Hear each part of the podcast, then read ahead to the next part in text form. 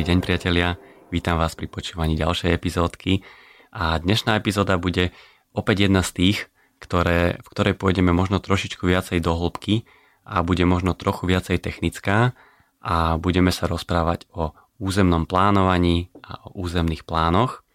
A som teda veľmi rád, že pozvanie do tejto epizódy prijala na slovo vzatá odborníčka, ktorá sa celý život zaoberá touto témou a je ňou architektka Jela Plencnerová. Dobrý deň, pani Plencnerová. Dobrý deň. Ja vás iba tak veľmi v krátkosti predstavím, že aby možno aj ľudia mali predstavu, aby nám už to potom viacej približite, že pani Plencnerová je teda architektka, ktorá robila ešte za socializmu vo známej firme veľkej Urbion a potom po prevrate bola aj jedna zo skladateľov firmy Aurex a tí, čo sa pohybujú trošku v tejto sfére a pohybujú sa v prostredí navrhovania veľkých projektov, tak túto firmu o, možno poznajú. Čiže, čiže skúste ešte predtým, ako sa presunieme do témy územných plánov, nám povedať o, o tejto vašej minulosti, že aké to bolo napríklad aj v tej firme Urbion, pretože viem, že vtedy za socializmu veľa týchto zamestnancov cestovalo aj do sveta a navrhovali sa projekty a mestá po celom svete. Takže, takže skúsme si niečo povedať rovno k tejto téme. Tak Urbion bol vlastne jediná taká najväčšia projekcia, ktorá sa zaoberala územným plánovaním. A áno, bolo veľmi veľa ľudí, ktorí prišli do Urbionu hlavne s tým cieľom, že chceli vycestovať do zahraničia. A predovšetkým sa chodilo do Alžírska. Ja som nemala teda takúto ambíciu nikdy, lebo však som bola vydatá, mala som deti, tak akože skôr mojou ambíciou bolo sedieť doma a robiť. Ale teraz už po rokoch e, si uvedomujem, že v podstate úžasné bolo, že náš riaditeľ, pán Zibrín, bol veľmi osvietený človek.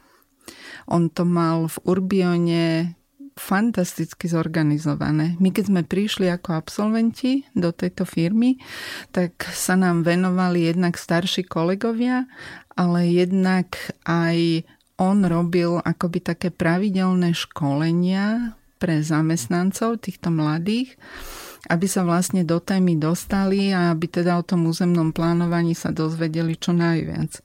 A chodili nám prednášať rôzni ľudia, dokonca nám chodil, chodili prednášať aj ľudia zo západného Nemecka, z Wuppertalu, nakoľko ten systém územného plánovania bol vlastne v Nemecku dosť podobný ako u nás na Slovensku, alebo teda vtedy v Československu. Bolo to preto, lebo Československo a Nemecko malo vlastne rovnaký územ, rovnaké územné plánovanie a rovnaký stavebný zákon pretože československý stavebný zákon bol viac menej preložený ten nemecký stavebný zákon, čo bol absolútny paradox vzhľadom na to, že teda tam bolo úplne iné zriadenie, hej. Ale napriek tomu to aj tu dobre fungovalo a vlastne ten zákon je doteraz platný, ale teda už s mnohými novelizáciami. No ale aby som neodišla od toho Urbionu, naozaj ten náš riaditeľ sa venoval mladým ľuďom a bolo to veľmi fajn hlavne kvôli tomu, že keď, keďže sme prišli zo školy, nevedeli sme takmer nič o tom územnom plánovaní. Ja konkrétne som vôbec nekončila urbanizmus, ja som končila architektúru a to bol smer vlastne občianské obytné stavby. Na všetko, čo som sa z toho územného plánovania naučila, tak ten základ som dostala v tom urbione. Aj keď teda zo začiatku som na tom pozerala, jak Alenka v ríši divov, lebo pre mňa to bolo úplne, úplne iná profesia, ako čo som študovala. Ale zistila som, že teda počase, že teda táto profesia je strašne potrebná a častokrát je dôležitejšia než tá architektúra. A zhrnul to jeden môj kamarát takým spôsobom, že povedal, že vieš, jeden dom to zbúraš veľmi rýchlo, ale celé mesto to už je horšie. Keď hovoríte, že sa chodilo hlavne do Alžírska, tak v minulej epizóde sme tu mali pána Görtlera, ktorý naozaj bol 3,5 roka v Alžírsku, Ilias Koček starší bol v Alžírsku, tak prečo práve Alžírsko? Ja neviem. Toto, ja som sa o tieto veci nejako extra nezau, nezaujímala, hej.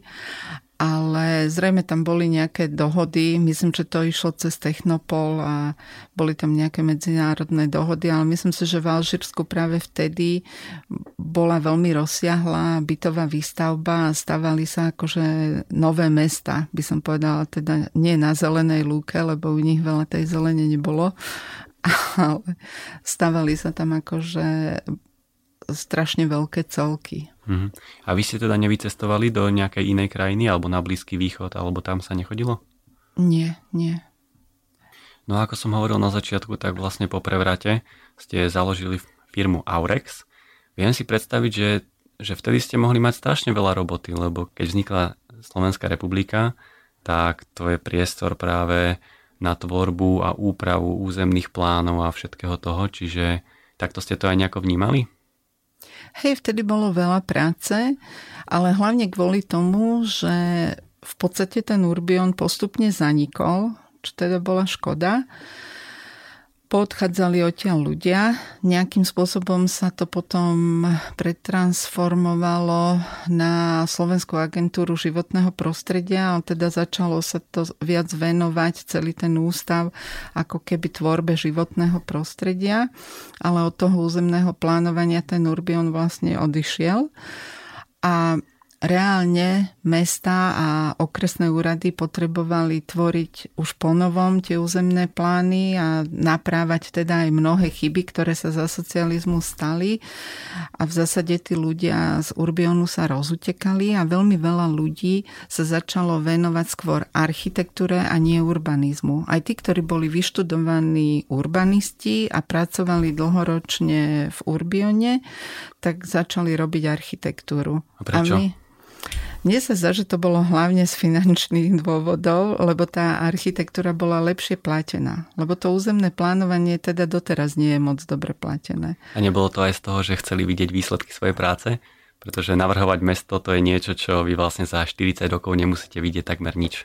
Hej, bolo to aj pre mňa zo začiatku také frustrujúce, ale potom som si na to akýmsi spôsobom zvykla a zistila som, že však akože je to dôležité uvažovať tak, že v tom územnom plánovaní musíte ako si vyberať akoby iný časový horizont.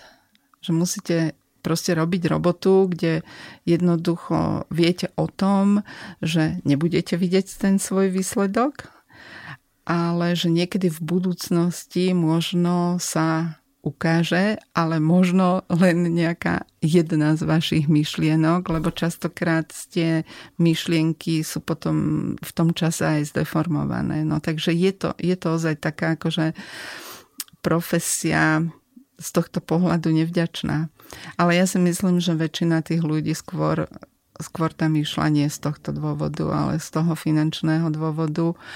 A potom po tej revolúcii bol dosť veľký chaos, Takže bolo ťažko vlastne aj zohnať nejakým spôsobom taký stály prísun tej roboty a naopak tí súkromní vlastníci tí mali veľké požiadavky na nové architektonické projekty. Toho bolo veľa, ale tohto územného plánovania zase až tak veľa nebolo, lebo sa zmenila tá štátna správa, samozpráva, niektoré kompetencie prešli zo štátnej správy na samozprávu. Takže bolo to také ako, že ťažko sa bolo v tom vyznať. Poďme k úplne primitívnej otázke, čo je to územný plán? Keby ste to mali tak vlastne jednoducho vysvetliť niekomu, kto nevie. Architekti vedia, čo je územný plán, ale keď to počúvajú nearchitekti, tak nie, nemusí im to byť úplne jasné. Takže čo je územný plán? V podstate ten územný plán je plán, ktorý rieši, ako by malo byť celé územie usporiadané. Hej? Takže kadiaľ pôjdu cesty, kde budú železnice, kde budú stať obytné domy a kde bude nejaká výroba. Čiže tie základné funkcie, ktoré sa v tom meste, väčšinou teda ide o mesto alebo o nejakú obec, ktoré v tom meste akože majú byť. No a ten dobrý územný plán by mal byť taký, že všetky tie funkcie by mali byť e, v nejakej harmónii. A vždy by to malo byť tak, že nemôže byť e, rovnaký územný plán ani dvoch susedných miest, pretože každé to mesto alebo každá tá krajina a každá obec má nejaké svoje špecifikum a vlastne tie špecifika pri tej tvorbe treba zohľadniť. Niekedy aj to obyvateľstvo je tak špecifické, že je potrebné zohľadniť vlastne, akí ľudia tam žijú a tomu prispôsobiť trochu ten územný plán. Takže je to vlastne plán, ktorý hovorí o tom, kde čo bude, ako keď si doma zariadujete byt a si rozdelíte, že tu budem mať obývačku, tu budem mať spálňu a tu budem mať kuchyňu, tak toto robíte v tom meste len vo väčšom. No a ako veľmi detailný by mal byť tento územný plán mesta? Predstavme si kľudne aj Bratislavu lebo v takom veľkom meste je to v mierke 1 ku 10 tisíc, čiže, čiže ako veľmi detailný by mal byť ten plán a čo by mal regulovať?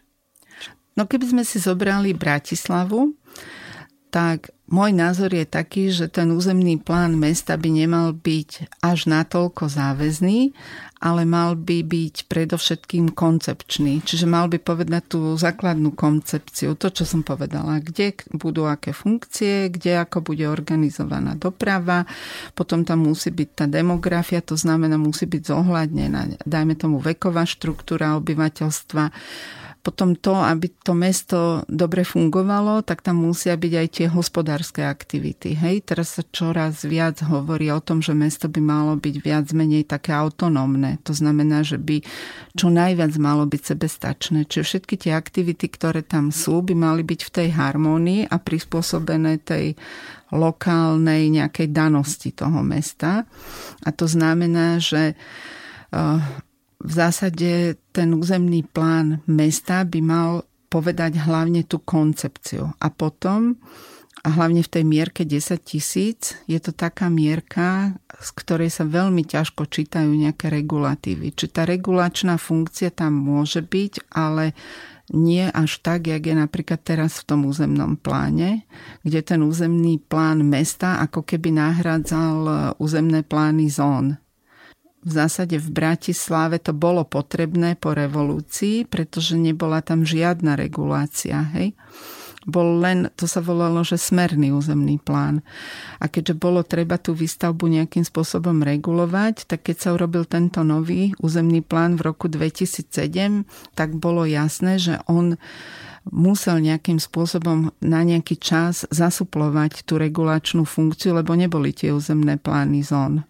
Aha, čiže v roku 1976 keď vznikol smerný územný plán, tak on iba definoval tie, poviem, farebné plochy, že tu bude Hej. taká funkcia, taká funkcia, bolo to ohraničené nejakými komunikáciami, ale nebolo zadefinované, že koľko tam toho viete postaviť? Vôbec. To bol len, tam bola len regulácia, to znamenalo, že bolo tu nakreslené, že tu bude funkcia bývania, tu bude funkcia výroby, tu bude nejaký šport a rekreácia, tu bude park a to bolo všetko, hej, a cesty, železnice a podobne, teda nejaké priemyselné územia. Čiže to bol smerný územný plán. Ale ináč takto sa robia napríklad aj v Nemecku doteraz tie územné plány miest. A potom majú prísť tie podrobné, tie viac regulačné územné plány a to by mali byť tie územné plány zón. A tie by mali v podstate pokrývať takmer celé mesto. Mhm. Hlavne tie územia, ktoré sú také ako vychytené a kde je najväčší rozvoj. Čiže tam, kde mesto plánuje tie rozvojové plochy, tak tam by mal byť hneď aj ten územný plán zóny, aby sa vedelo, ako sa tam má stavať a nemali by sa to regulovať, nemal by to regulovať územný plán mesta, ale územný plán zóny. Dobre, a teraz v Bratislave e, je strašne veľa území, kde, kde nie je spracovaný územný plán zóny, tak prečo nie sú spracované tieto územné plány zón? Lebo sa to veľmi ťažko robí. Pretože to vlastníctvo tých pozemkov je veľmi rozdrobené a tým pádom je tam strašne veľa rôznych záujmov.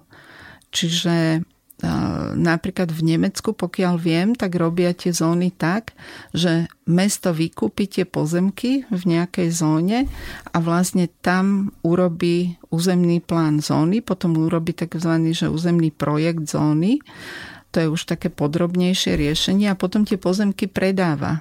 ako keby náspäť, jak keby sa urobili pozemkové úpravy u nás. Hej? Ale prečo je to závislé od toho súkromného vlastníctva? Lebo keď tam máte zónu, ktorá má, ja neviem, 6 hektárov a máte tam 10 investorov, teda, alebo 10 vlastníkov a jeden tam chce postaviť rodinné domy a druhý tam chce postaviť 160 metrový vežiak, tak to neviete vlastne dať dokopy to územie.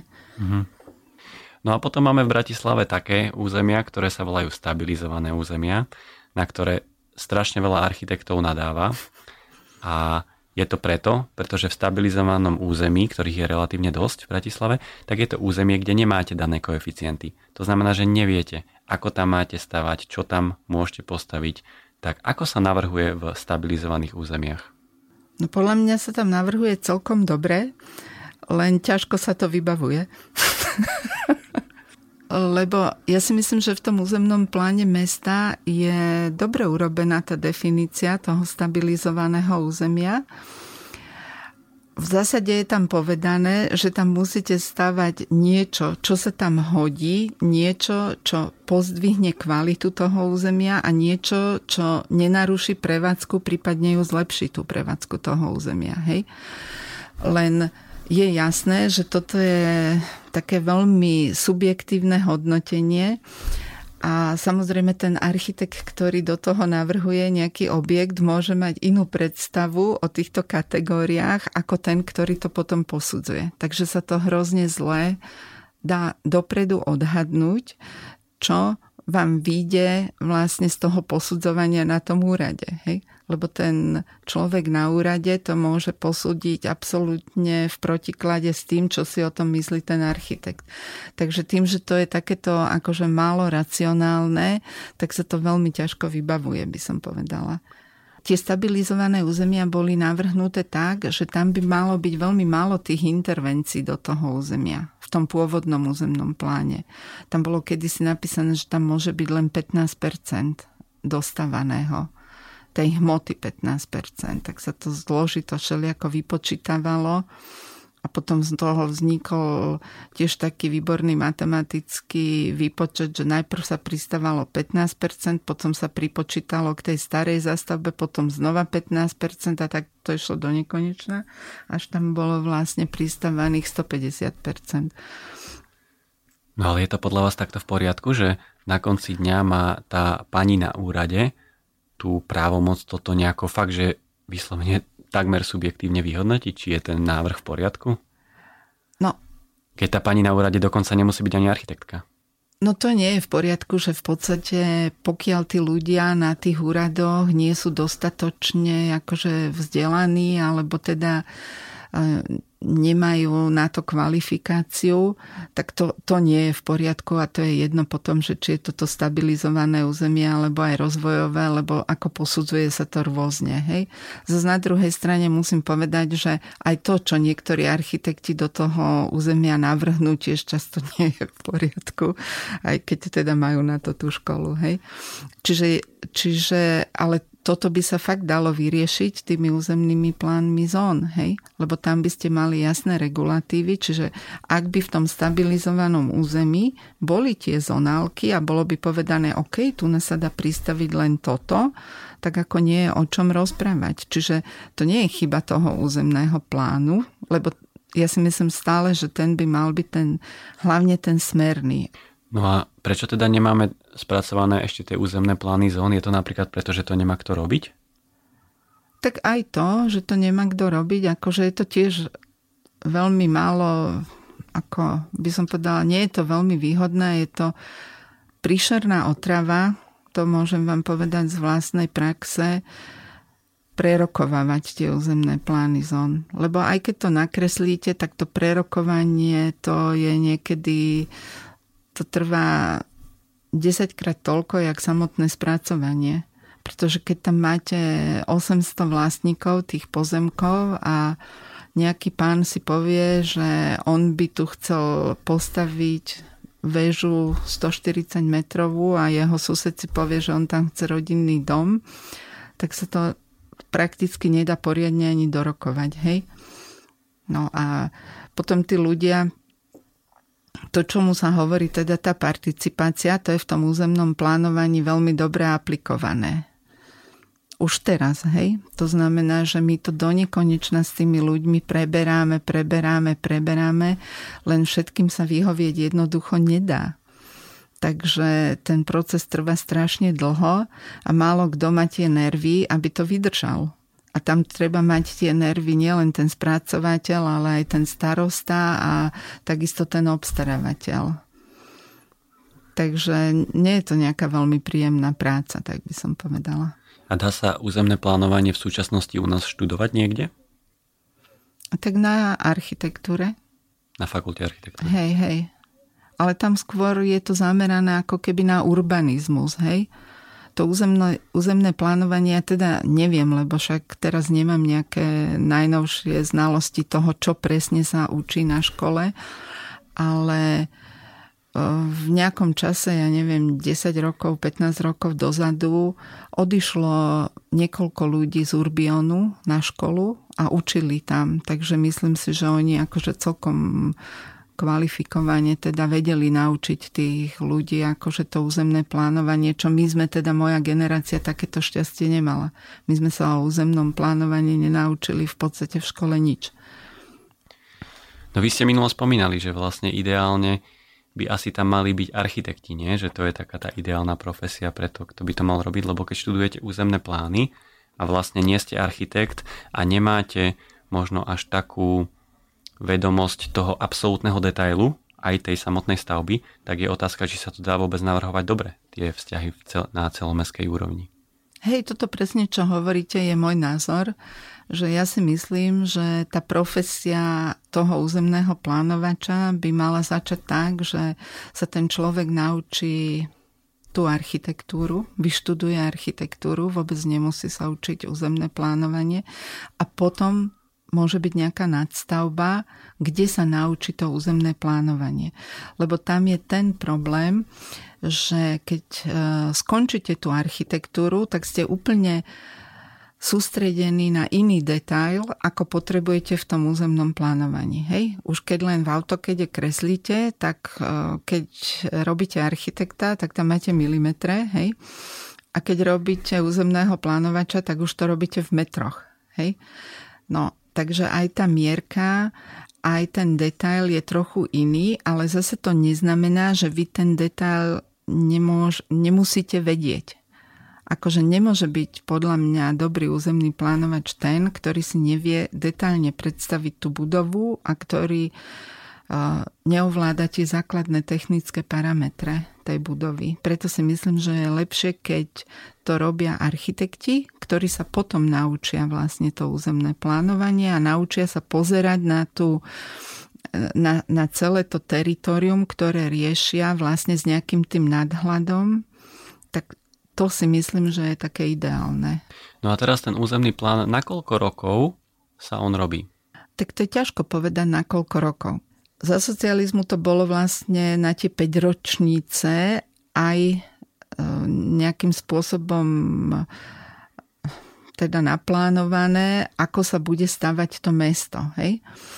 Ale teraz, keďže jednak sa nič neplánuje a jednak e, podstate v tom územnom pláne sa využíva skôr tá regulačná časť ako tá plánovacia časť, tak ja by som povedala, že ten územný plán by mal platiť dovtedy, dokedy vyhovujú tie okolnosti a teda sú tie podmienky, ktoré ten územný plán istým spôsobom um, spracováva, kým sú reálne také, na akých stojí ten územný plán. Hej, pokiaľ sa zmenia tie podmienky, tak ho možno treba urobiť nový aj za 10 rokov, ale ináč akože to plánovacie obdobie by malo byť vždy také dlhodobejšie okolo nejakých 30, možno až 50 rokov. Územný plán mesta, keď sa bavíme. Hej? Mm. No robiť teraz, že nový územný plán, to sa mi iba oči otočili, že skôr si myslím, že by sa mal aktualizovať alebo robiť nejaké zmeny v tom územnom pláne. Máme určité zmeny a doplnky v rámci územného plánu a to je strašne ťažkopádne, aby sa stali platnými. A strašne dlho to trvá, tak prečo? No lebo ten princíp, čo hovorím, že územný plán mesta by mal byť smerný, keby sa ten princíp zachovával, tak by tie zmeny a doplnky sa vôbec nemuseli robiť. Lebo by nemal takú výraznú tú regulačnú zložku, ale mal by len tú smernú zložku. Hej? Čiže dal by sa ten územný plán urobiť tak, že by sa posilnila tá koncepčná zložka a akoby zmenšila tá regulačná zložka a tá regulačná by sa nahradila tými územnými plánmi zón.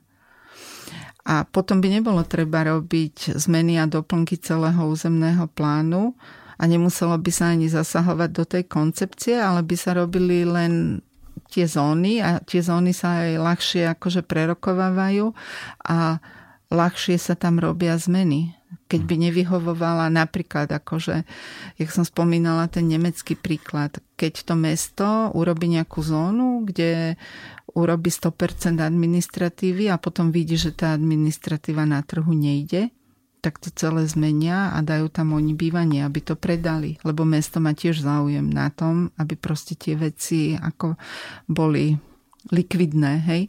Takže tie zóny sa ľahšie potom menia, ale ten, tá celková koncepcia toho územného plánu mesta ostáva a tam sa nemusia robiť za 30 rokov žiadne zmeny, len keď ide nejaká veľká investícia, že niekto povie, že ja neviem, tadiaľ to pôjde nová železnica alebo niečo podobné, hej. No a v tom územnom pláne každé to nejaké územie má, má nejaký kód. A nie je možno problém aj v tom, že je tých kódov strašne veľa? Že nebolo by fajn, keby tých kódov bolo aj menej? Ktoré definujú už ten samotný nejaký pomer toho, čo tam má byť a čo tam môže byť. Ako tie kódy by v tom územnom pláne mesta vlastne nemuseli byť, pokiaľ by boli v tých zónach. Mhm.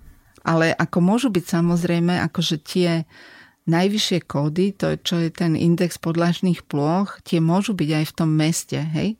Ako v tom mestskom územnom pláne ale všetky tie ostatné regulácie by mali byť na tej zonálnej úrovni a to, ten mestský územný plán by držal len ako keby tú, tú smernú hmotu. To znamená, že len by povedal, že v týchto regulačných blokoch môže byť dokopy toľko a toľko hrubej podlažnej plochy a preto je tu IPP, ja neviem, 3. Hej? A potom tá zonálka by už povedala tie ostatné kódy, že index zastávanosti má byť toľko, to index zelenie má byť toľko to.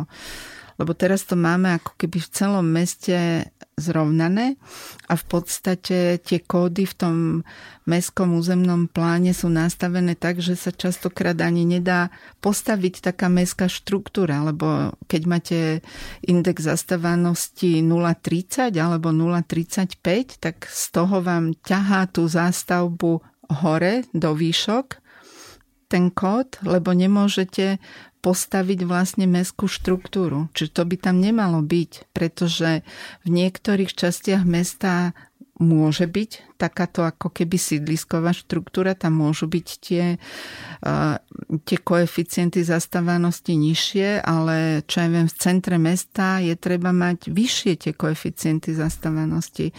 Preto si myslím, že by to v tom územnom pláne mesta malo byť len skôr smerné a keď má byť nejaká regulácia, tak len tá, ktorá reguluje to množstvo tej zástavby.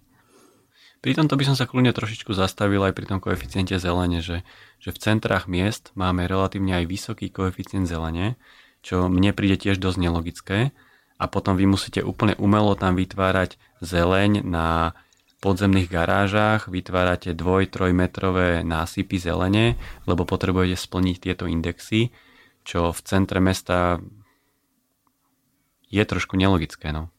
No veď preto hovorím, že treba tam robiť tie zóny.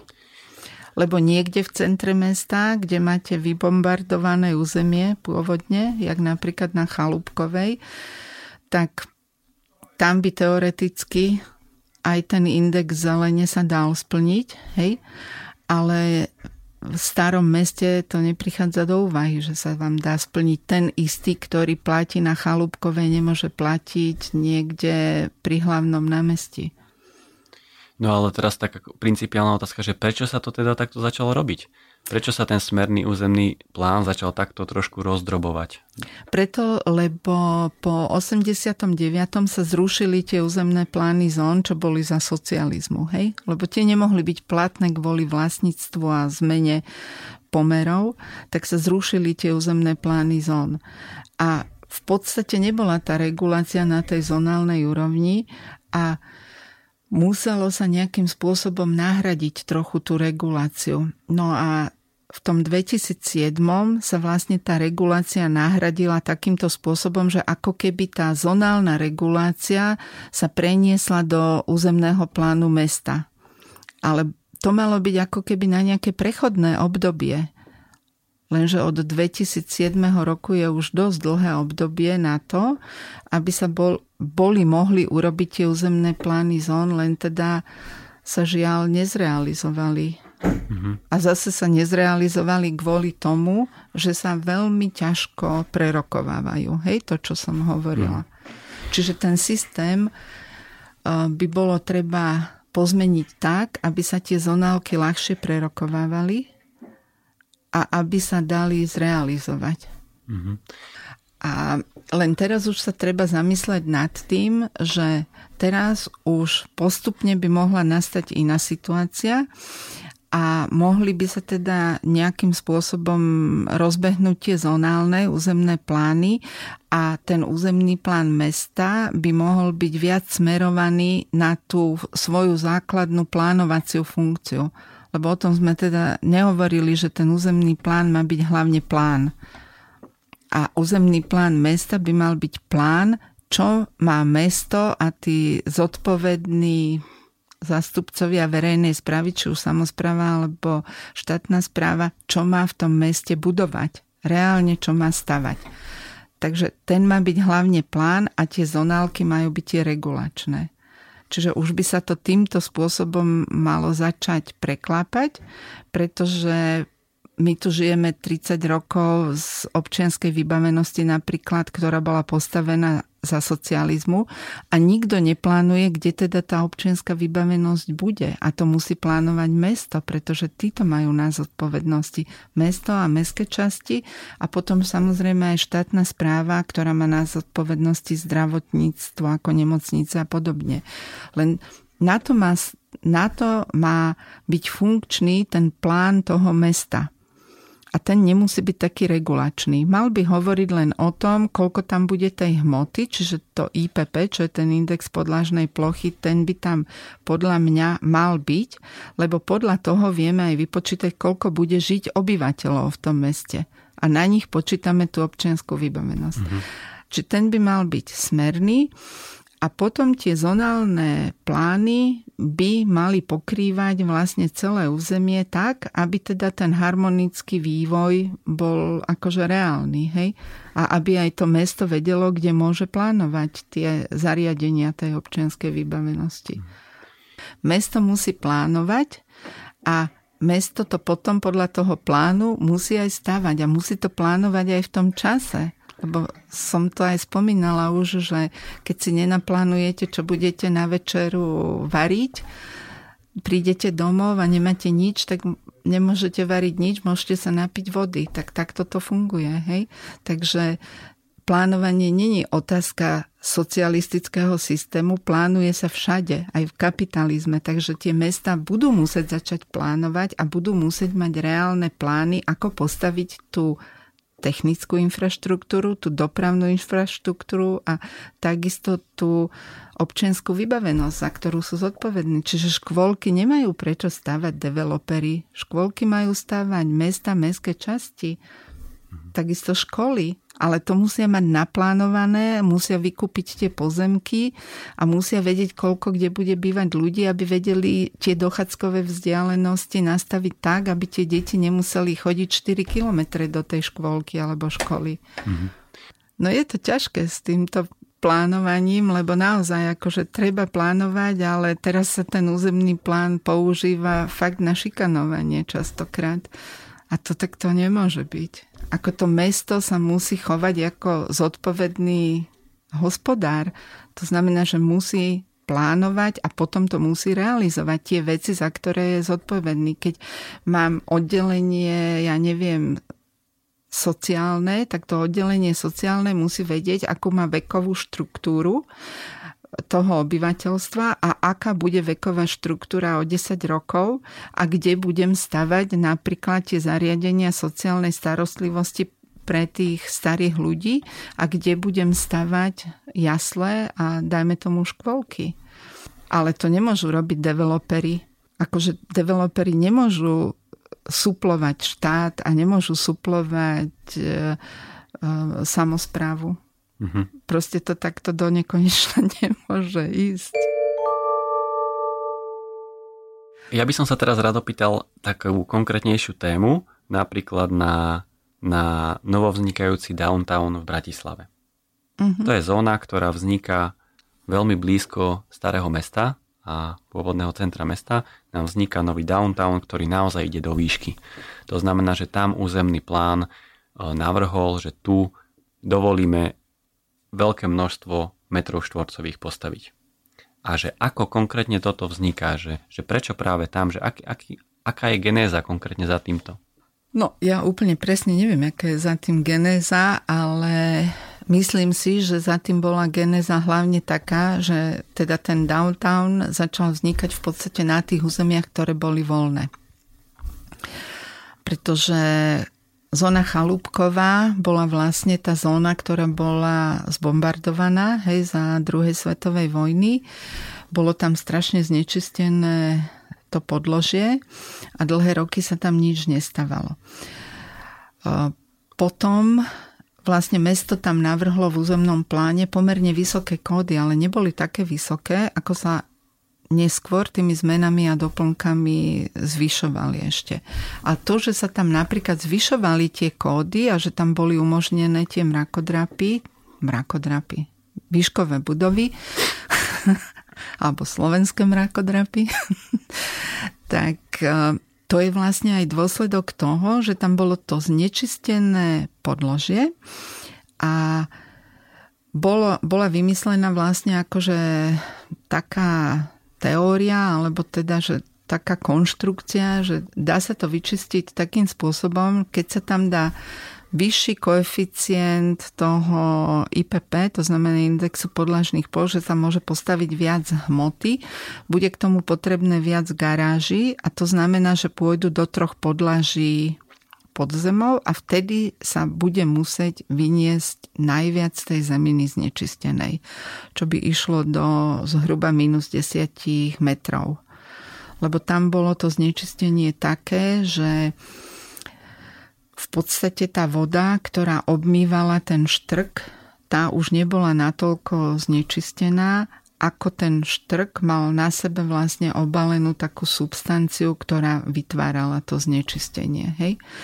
No a keďže nikto, ani štát, ani nikto sa nemal k tomu, aby sa to znečistenie odstránilo a tie pozemky boli v súkromných rukách, tak vlastne táto konštrukcia bola vymyslená a tým pádom sa to malo akože teoreticky takto vyčistiť. Či sa to aj prakticky vyčistilo? Lebo keď táto zóna ide tak výrazne do výšky, tak ako aj hovoríte, že budú tam trojpodlažné garáže, bude tam veľa aut, tak nie je tam riziko, že táto zóna sa dopravne absolútne zahltí? Nie, my sme tam robili tú štúdiu pôvodne, už ako môj ateliér a robili sme tam aj ten územný plán zóny a v podstate tú dopravnú obsluhu sme tam navrhli tak, aby bola pomalá a plynulá, tak jak v centre mesta by mala, mala byť. A bolo tam urobených niekoľko tých simulácií dopravných, pokiaľ sa to teda postaví tak, jak sme to navrhli, to znamená, že by tam mali byť ako keby také, také tie meské dvojprúhové alebo štvorprúhové komunikácie s e, stredovým ostrovčekom, ktoré by umožnili ľavé otáčanie bez akejkoľvek signalizácie, tak by to malo fungovať. Len musí to byť postavené tak, nemôžu tam byť potom trojmetrové komunikácie, hej? že ten jeden prúh nemôže byť trojmetrový, ale musí byť, musia byť teda dva prúhy, pričom jeden je taký ako keby multifunkčný a ten druhý je ten plynulý. tri rôzne firmy tam robili to DKP včítanie také talianskej firmy. Dopravno-kapacitné posúdenie. A všetkým to vyšlo, že to v pohode bude fungovať. Toto je pre mňa strašná záhada. Dopravno-kapacitné posúdenie sa robí vždy na začiatku. Keď vám nepríde, nevíde dopravno-kapacitné posúdenie, tak vlastne nemôžete pomaly stavať nič. A, a stále to vyzerá, že to tesne nevychádza a teraz príde nejaký nový veľký projekt, veľký development, ďalšia výšková väža typu Klingerka 2-3 a zase to vyjde, to dopravno-kapacitné posúdenie. No ono je to také dopravno-kapacitné posúdenie, by som povedala, že je ľahko zmanipulovateľné. Ale na druhej strane asi je to jediný nástroj, keď akože si reálne potrebujete overiť, ako by to mohlo fungovať. Ale samozrejme zase by to nemal byť nejaký regulačný nástroj. Hej? Ja si myslím, že uh, treba robiť hlavne dopravno-kapacitné posúdenie pri tvorbe územného plánu mesta. Tak sa to robilo aj Čiže zase na takej najvyššej úrovni skôr. Ako Áno, ako takej... celé, lebo, lebo pri tvorbe územného plána, plánu mesta vy viete dobre akoby priestorovo vplyvniť tú dopravnú sieť tak, aby teda fungovala. Ale keď to robíte pre jeden dom alebo dve ulice, tak v podstate to sa dá veľmi ľahko zmanipulovať, by som povedala. Hej? Ale v tom územnom pláne mesta by mali byť navrhnuté tie kapacity výstavby tak, aby to dopravné kapacitné posúdenie celého mesta fungovalo. To znamená, že aj tie cesty musia byť funkčné na tú záťaž, ktorú produkuje teda tie, ktorú produkujú tie jednotlivé funkčné plochy. A to znamená, že, že potom ale nemôžete v meste robiť také zásahy, že máte štvorpruhovú komunikáciu a robíte z nej dvojpruh, lebo vám za chvíľu skolabuje celé mesto, lebo Dôležité je, aby to celé mesto fungovalo, nie aby fungoval jeden domček, lebo ak by bolo urobené e, dopravno-kapacitné posúdenie pre celé mesto a boli by v územnom pláne navrhnuté nejaké kapacity, tak potom už nemôže nevýsť to dopravno kapacitné posúdenie pre ten jeden domček, keď to funguje pre celé mesto. Hej? A potom ten systém tej dopravnej obsluhy je strašne dôležitý. A najlepší je, to sme sa ešte teda jedinú vec učili na škole, že najlepšie je vlastne radiálno-okružný systém, čiže sú okruhy, ktoré sú funkčné okolo nejakého centra a z toho idú radiály a postupne sa doplňajú tie okruhy, čo má vlastne aj Bratislava tak trošku zdeformovanej forme založené, ale, ale postupne by sa k tomuto malo, mala blížiť. Len nemôžete zase potom ničiť tie radiály a vyrobiť z radiály nefunkčnú komunikáciu, lebo keď jej znižíte tú kapacitu, tak potom nebude fungovať ani ten zbytok. Že viete nám povedať, že kde my architekti robíme najväčšiu chybu? v rámci navrhovania našich projektov, že nemyslíme dostatočne na niečo a vďaka tomu sa nám vysypávajú naše projekty a naše zámery, čo chceme v meste dosiahnuť a navrhnúť? No, ťažká otázka, ale ja si myslím, že akože, ako nikto z architektov nemá veľmi trpezlivo zlúštiť tie územné plány. Lebo problém je v tom, že tie územné plány sú každý pes iná ves, by som to nazvala, že v každom meste máte úplne iný ten územný plán a nielen územný plán mesta, ale aj tie územné plány zón. Aj v Bratislave je plno územných plánov zón, ale to nie je len, že vy sa pozrete do toho územného plánu a hneď viete, že tu môžem stavať toto a toto, ale ešte si k tomu musíte prečítať, ja neviem, 20 strán nejakých regulatívov, ktoré sú dosť často akože veľmi nešťastne postavené, alebo teda, alebo im nerozumie človek, alebo sú nejednoznačné. A tak akože ja sa nedivím, že architekti potom sú z toho zúfali a teda sa im to ani nechce robiť, hej. Ale ja si myslím, že dôležité by bolo, keby bol napríklad na tie zonálky jednotný systém nejakej metodiky a minimálne v tej Bratislave by čo ja viem, legenda bola rovnaká. Hej, nemôže byť každý územný plán zóny rovnaký, lebo však sú rôzne, sú špecifické tie územia, ale po tej formálnej stránke by mohli byť rovnaké. To by znamenalo, že viete, že zastávaná plocha sa ráta takto, výškové obmedzenia sú v metroch, počítajú sa od chodníka a proste tie princípy, že sú rovnaké. Ale keď to máte v každom pláne inak a robíte architektúru raz, ja neviem, do Nového mesta, raz do Ružinova, druhý raz, tretí raz do Devinskej a teraz máte všetko lúštiť, tak sa to nikomu nechce. To sa vôbec nikomu nečudujem. Takže to by som nepovedala, že tam robia architekti chybu v tomto, ale sú z toho otravení. No a čo sa deje napríklad v prípade, keď architekti niečo navrhnú a vyslovene nedodržia ten územný plán? Je tam nejaká sankcia? pokuta alebo niečo také? Tak je to napísané v zákone o autorizovaných architektoch, že by teda k takémuto niečomu nemalo dojsť. Ale dochádza. Tane. No tak keď nedodržíte, tak by ste nemali dostať ani záväzné stanovisko, ani územné rozhodnutie.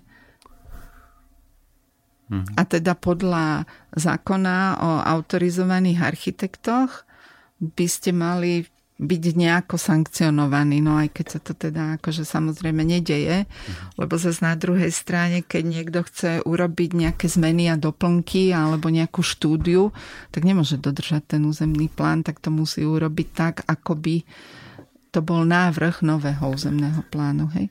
Mm-hmm. Ešte ma napadá trošku iná otázka a to je ohľadom stavby premiér na Šancovej ulici, poznáte? Mm-hmm.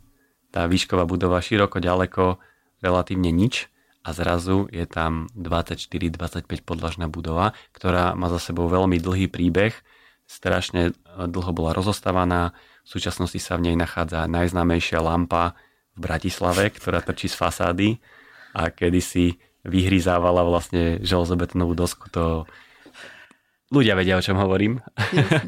Čiže ako je možné, že tu mohla vyrásť takáto vysoká budova? Ja som nebola akože pri tomto procese, ale myslím si, že tam bolo práve to stabilizované územie. Tak nejaký odborník posúdil, že sa to tam hodí. Fakt tam je stabilizované územie? Myslím si, že hej. No Relatívne. akože samozrejme, že sa to tam vôbec nehodí, je to tam niečo úplne že príšerné, ale niekto to posudil, že sa to hodí mm-hmm. z nejakého dôvodu. Posúdil. Dobre, možno bol veľmi dobre motivovaný, že to tak posúdil. No, je to možné. Tým, že sa to stávalo vlastne 15 rokov alebo nejak tak, alebo 10. No je to strašné, akože do tej štruktúry to v podstate úplne hodilo bombu, by som povedala. Mm-hmm. Tak poďme na pravidelnú rubriku na záver. Čo poviete? OK, i keď neviem, aká je, ale v pohode. A prvá otázka pravidelnej rubriky na záver je, aký je váš najobľúbenejší neúspech? Najobľúbenejší neúspech? Rozumiete Fúha, otázke? Rozumiem, ale neviem čo by som vám povedala. Najobľúbenejší asi teda môj odchod z Aurexu. Z vašej vlastnej firmy, hej? Hej. A prečo? No lebo ma to posunulo, jak ste povedali. No ale kam vás to posunulo? Že čo, no čo oveľa ďalej, vlastne... lebo v podstate mm, som zistila, že, že tá moja účasť už v tej mojej vlastnej firme je úplne už nezmyselná a tým pádom som sa posunula do lepšej sféry, že som sa osamostatnila. Aká je vaša najhoršia vlastnosť? Asi, že som taká príliš zvedavá. To je zlá vlastnosť? Príliš veľa sa častokrát vypituje. A môže to ísť rôznym ľuďom na nervy. Alebo môžete byť ešte úprimná. Jaj, no to je druhá najhoršia vlastnosť. To je možno ešte horšie, ak to zvedáva, hej. A aká je vaša najlepšia vlastnosť? Hm, to neviem ja sama posúdiť. No musíte, ale viete. Asi najlepšia, že som dosť taká, akože viem sa prispôsobiť okolnostiam. do určitej miery tak nejak zmierim potom s tou skutočnosťou. Byt alebo dom? No, to vám poviem, že túto dilemu som mala ja sama, keď som končila školu. Lebo my sme celý život som bývala, 25 rokov som bývala v byte, kde, ktorý nemal ani balkón a bola som tam veľmi spokojná. A my sme s bratom ale popri tom, jak som do školy chodila, si stavali dom a ja som celý čas rozmýšľala, že na čo mne ten dom bude, že ja ho vlastne nebudem vedieť asi ani používať. A doteraz si myslím, že napríklad ja, my tam máme síce balkón, ale ja na ten balkón vôbec nikdy ani nevidím. ale tak záhrada, hej, ale ja som, ja som taký ten typ, že by som povedala, že spokojne viem bývať celý život v byte. Lebo skôr, keď chcem ísť von, tak idem von a potrebujem nejaký väčší priestor, ako je, dajme tomu, tá záhrada okolo toho domu. No ale tak teraz zase z ekonomického hľadiska vidím, že je vlastne lepšie mať ten dom, lebo tam to máte vo vlastných rukách, kdežto v tom byte nemáte ani tie ekonomické otázky vo vlastných rukách. A máte aj taký nejaký vysnívaný byt, že kde by ste si vedeli predstaviť ten, mať ten byt a ako by možno mohol vyzerať? No, to mám. To som mala od malička. My sme bývali na Miletičovej v tej Sorele a nad nami boli také ateliéry výtvarníkov som mala kamarátky, čo boli cery tých vytvarníkov. No tak tie ich byty, to bol môj ideál. Uh-huh, taký to krásny zaberalo, 150 metrov štvorcových. Hej, to zaberalo vlastne 4 byty pod nimi plus obrovská terasa a bolo to na piatom poschodí s krásnym výhľadom. Aké je vaše najobľúbenejšie jedlo? Neviem, či to poznáte, je to také turecké jedlo. To volá, že zelé. Zelé? Mm-hmm. To je čo? Ja to volám záhoracky, že zelé. OK. Je to také ako, ako pizza v podstate. Je to taká turecká špecialita. Aha, a není to niečo ako pide? No, podobné. Aký je rozdiel medzi zelé a pide? Iný tvar to má, trošku inú, inú plnku to má ako keby vnútri, no ale ako prakticky a iné cesto je to trošku. Aha, No tak to som veľmi milo prekvapený, že toto ste zo seba dostali takto na prvú, že zelé. Ale zelé, to je pozáhoracky turecké jedlo. Aha, a to, to ste boli, to kde ste tomu prišli na chuť? Asi v Turecku teda? Nie, ja som nebola v živote v Turecku.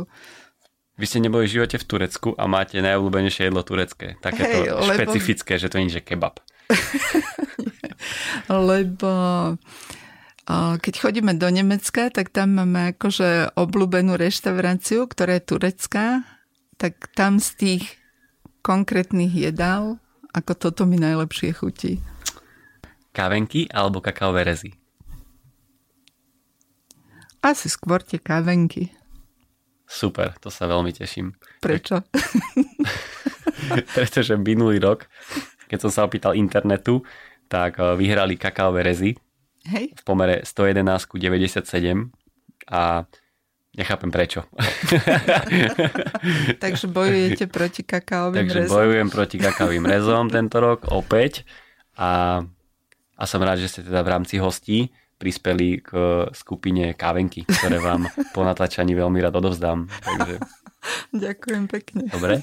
A už tu máme iba poslednú otázku na záver. Som zvedavý, že či budete či na ňu budete vedieť reagovať, ale myslím, že by ste mohli, že určite vnímate ten trend, že architekti veľmi často nosia čierne oblečenie. Čiže prečo si možno myslíte, že architekti nosia čierne oblečenie?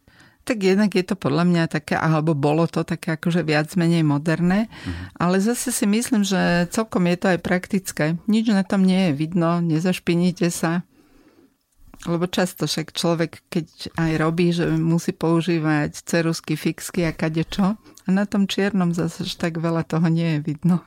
A vy napríklad nosíte čierne oblečenie? Občas, hej. A to je ten dôvod? Alebo možno máte ešte nejaký svoj? Nie, nie, nie, nie. Ja, tak, ja sa tak obliekam, že ako mám náladu, podľa toho sa oblečem. Čiže raz máte do čierneho, raz do bieleho, raz do modrého. Normálne máte aj pestrofarebné veci, hej? Mhm, mhm. Podľa nálady. Hej, hej aj podľa ročného obdobia. Tak normálne to celkom rýchlo ušlo a už uh-huh. je mhm. koniec. Čiže Super. takto by som vám veľmi rád poďakoval, že ste prijali moje pozvanie. Myslím ja si, že, ďakujem pekne. Myslím si, že veľa našich poslucháčov vás vôbec nepozná. Uh-huh. Takže dúfam, že vás prostredníctvom tohto trošku spoznali a že ste nám prišli aj takto objasniť a opísať celú túto tému územného plánovania a územných plánov, pretože je to veľmi dôležité a často je to, alebo vždy je to vlastne ešte pred tou architektúrou. A ja ďakujem veľmi pekne za pozvanie.